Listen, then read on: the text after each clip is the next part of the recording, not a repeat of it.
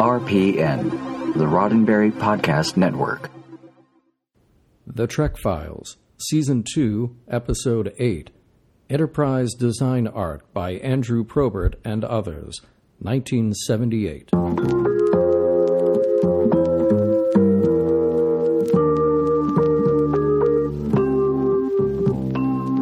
Welcome to The Trek Files, a look into the archives of Roddenberry Entertainment from the personal files of Gene Roddenberry. And now your host, Dr. Trek, Larry Nemecek. Well, Star Trek background fans, and yes, all of you Trekophiles spelled with an F out there, welcome back to another edition of the Trek Files. And once again, this is a special all visual edition of the show with, as you can guess, uh, our good friend Andrew Probert, uh, the one, the only, and we're talking the motion picture again. Uh, Andrew did so much of the conceptualizing in the early days of the motion picture, and what a troubled production it had. But what's amazing is uh, Andrew was there from start to finish, basically. Andrew, thanks again for being back on with us. You're welcome. well, today we're we're kind of we're focusing on uh, the Enterprise itself and some of the interiors, which as opposed to the spacesuits that we've talked about previously. This was actually one of the uh, the major um, tasks that were on your to do list that they handed you at the beginning, right? Indeed. Yeah. I I, uh, I was hired uh, by Robert Abel and Associates to um, to provide concepts for all of the space hardware, including the Enterprise. And uh, I met with my art director, uh, visual effects art director Richard Taylor, who had won several Emmys for his amazing work, and uh, or Tonys or whatever they win. Um, uh, you know, a lot of it was just jaw dropping, leading edge stuff. So I was very optimistic about what we were going to do for the movie.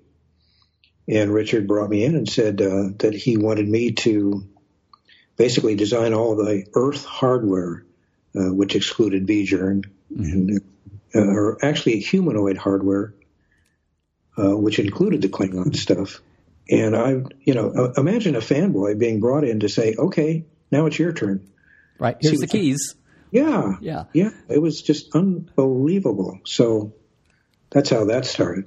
Well, do you remember, especially this case, this project, where the Phase Two TV series had been tanked in favor of the motion picture, and you all in some ways inherited some some things. Some things were in development. The you know the basic enterprise shape that Matt Jefferies and Joe Jennings had worked on. The model was scrapped, but you all took the design. I guess you primarily took the design. And why don't we talk about the, the ship itself, the exterior? What did, what did you bring to it? We've got a sketch here from you. Mm, yeah, well, that was that was much later on, but uh, uh, initially, yeah, we were we were tasked with with coming up with a new enterprise. The, the thing is, is that uh, they had built an enterprise uh, designed by Joe Jennings and Matt Jefferies, Mm-hmm uh, for what was called Phase Two, which was going to be a, a movie of the week uh, about Star Trek. And Star Wars came out, and everybody started thinking, hey, maybe this space stuff can be used for the big screen. So they scrapped Phase Two and went into uh, the motion picture. And as visual effects art director, Richard Taylor said, you know what, we're going to need a much bigger, more detailed uh, right. version of this ship. So um, he said, "Oh, and while we're at it, while we're building a bigger ship, let's you know embellish it. Let's give it a little style." So my job basically was was to do that. Richard said, "You know what? I've got these these ideas that I really want to incorporate for the engines in particular. So um, why don't I start with those? And so Richard went off and spent some time designing those uh, those what I would call Art Deco engines, you know, with a lot of uh, parallel lines and uh, you know things that we'd really never seen before. He had his 1940s Ford grill on the front. Right. We're uh, talking about the actual nacelles now on the yeah the nacelles, yeah. and uh, and then I started working on all kinds of other details on the ship itself. Uh, first of all, I wanted to make it a little bit larger. Actually, I wanted to make it 2,000 feet long. And he said, you know, let's stick closer to what uh, Joe Jennings had done. And so I just evened it out to 1,000 feet overall length, uh, you know, which gave us some some a framework in which to add all of these goodies. Mm-hmm. I, I tried to address a lot of the things that had never been addressed before in a, a, a show like this. So I went about uh, and added a reaction control thruster system to the ship because when you're doing these finite maneuvers, it's like, uh, you know, how do we know the ship is just like magically turn or what? so, uh, you know, I borrowed from NASA. I just yeah. extrapolated from that technology, created these. Well, Mm-hmm. And, and, you know, just in the time, the original Enterprise is designed in '64, and just between then and and now you're coming back in '79. But even three, four years later, especially with the Gemini and then Apollo space programs, people were used to hearing people talk about firing thrusters and maneuvering in space. And it went from this, you know, oblique concept that most people, it wasn't on their radar when they first designed the original Enterprise to something within a short time was, was on everybody's basic vocabulary, much less, you know, 15 years later, right? So, so yeah. good on you. yeah, well, I mean, NASA did give us a new, a new vocabulary and a new understanding right. of maneuvering in space. So I just took that added the thrusters, and and I knew that the saucer had been designed to separate. You know, even the original mm-hmm. uh, ship from Kirk's, uh, the only time they mention it is in the show called The Apple. Right. Where Kirk uh, tells Scotty to break out of there with the main section if you have to, but save the ship. Well, the main section's the saucer. So, uh, so I, so knowing that, I wanted to keep that going, and uh, and I designed a separation line on the dorsal so that the saucer mm-hmm could theoretically separate. I gave it four landing pads on the underside of the saucer. Uh, the maneuvering thrusters could be used either with a saucer and engineering hull separately or together. I started addressing that, and it's like, well, okay, now where do the phasers come out of? So I added phaser bubbles, what I call, you know, these blisters around the ship, uh, so the ship could protect itself in a visible way. Uh, and then the thing about the photon torpedo tubes. Well, in in the phase two version, um, preceding what I was doing, they had a torpedo tube in uh, at the base of the um, dorsal, you know, connecting between the engineering hull and the saucer. Right. So I took that and I just doubled it, um, kept it basically in the same location, uh, thinking that uh, either they could, you know, well, act, actually at the time I, I had no idea about the, the vertical power shaft, but two are better than one, right? So I, I added, and, what you see in that drawing are the doors closed. Originally, my idea was to make the ship look a lot less obviously a military vessel. So I wanted to have doors that would that would seal off those torpo- uh, torpedo tubes, and uh, and open like you know on the World War II submarine when when they're needed, then they can open up.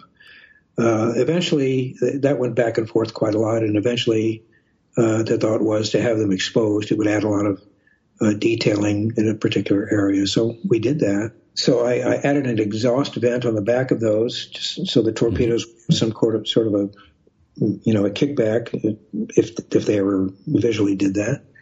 Uh, Richard Taylor took everything a step further and he said, you know, I think the ship ought to have panel lines. Uh, you know, it's not a totally smooth ship; it's man-made, or in today's language, it's person-made, and uh, we should see how that thing is put together. So I came up with panel lines for the ship, and eventually it's been called an Aztec patterning patterning for the ship uh, saucer. But I did that so that the hull plates would be interlocking uh, and provided a little more tensile strength. Well, here's one thing. I just looking at these, and these are these uh, sketches that we've got in our package here this week. And by the way, everybody, I hope you're following along with all these sketches at uh, at uh, facebook.com slash the Trek Files. As always, our document of the week is always there, and uh, this week we have a whole gallery again. But these are the sketches that were prepared, I think, for the uh, for the blueprints for the commercially available, you know, blueprints for fans. But the top view has that that crystal at the back of the saucer. That's where the uh, I guess the power transfer. What was the origination of that? That because that was a feature that had not existed before and really hasn't been repeated since. Well, uh, when I saw the set, um, there was this vertical power shaft uh, that that was you know had something to do with their warp power system. So I I took that idea because it transferred back to the warp engines uh, from that one main engine room, but it went vertical and not really having a grasp on on how any of this really worked. My thinking was that that you could take some of this warp energy, run it up through the dorsal into the saucer, and basically deflect that power into the impulse engines. So my thinking was that there would be a, a deflection crystal mounted at the top of that shaft that would amplify and, and redirect that uh, warp energy into the impulse engines. So that's that's where that. Okay. Okay. So it's a it's yeah inherently been it's a function of the warp. It's a deflection, uh, rerouting power to impulse, basically a backup yeah, or amplify. Yeah. Yeah. Well, Andy, let's look at some of the interiors, which was also on your to do list. Uh, some of these, we have an early sketch here of a transporter that obviously uh, was meant to have some bulk on the top and bottom decks and not be completely smooth. That's an interesting take. Also, from your earliest days, your first month on the job there in April 1978, I guess that was just a look they didn't uh, they didn't go with. That's so true. The, the thing is, is that uh, Harold Michelson was the show's production designer, and so it was really not our task to to intrude on on what he was doing for the interiors. But um, every now and then, uh, you know, we would just take it upon ourselves to, to throw out ideas and and see if Hal thought that they were logical, particularly if they um, had something to do with the exterior, you know, like the like the officers' lounge or the botanical gardens and things right. of that nature that may not have understood exactly where any of this went uh, within the ship. You know, uh, he he he was an he was an older production designer, a genius really, who was used to things more like uh, office buildings and and residences and not spaceships. So whenever whenever we saw that you know that things might have been helped along, then uh, Richard had us uh, come up with sketches of, of interior items, so, right. and that that was one of them. Right. Well, I want to I want to also point out here this early early take, which I had never seen before. It's one of the great finds here in the in the Roddenberry files. This early cross sectional view, trying to put some life behind the external windows in the secondary hull.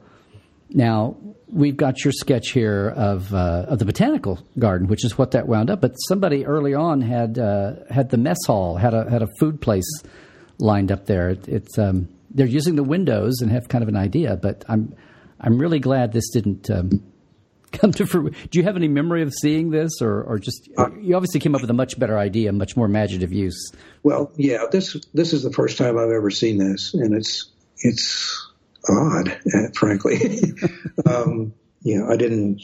Uh, my my thinking was with a botanical garden, it, it would like a cruise ship. You know, you want to have some big windows and small windows, and and areas that you can actually uh, get away from it all, as it were.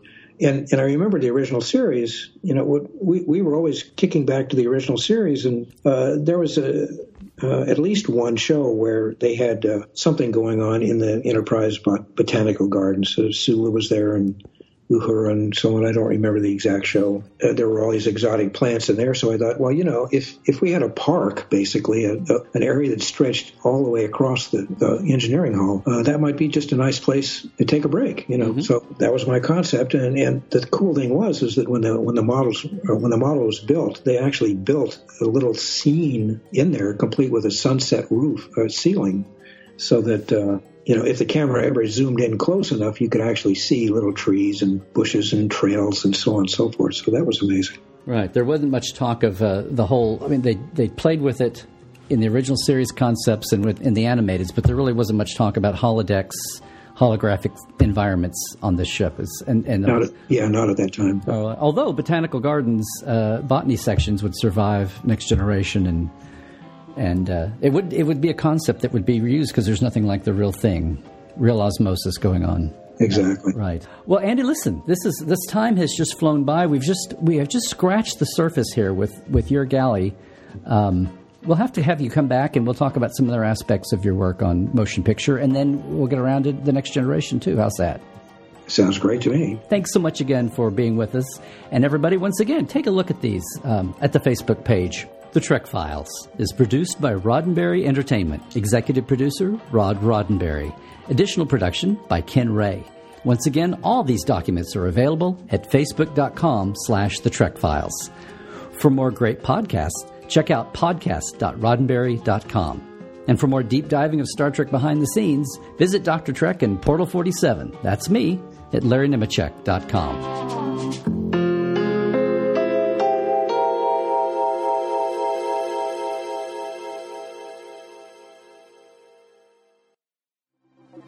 Podcast.roddenberry.com, the Roddenberry Podcast Network.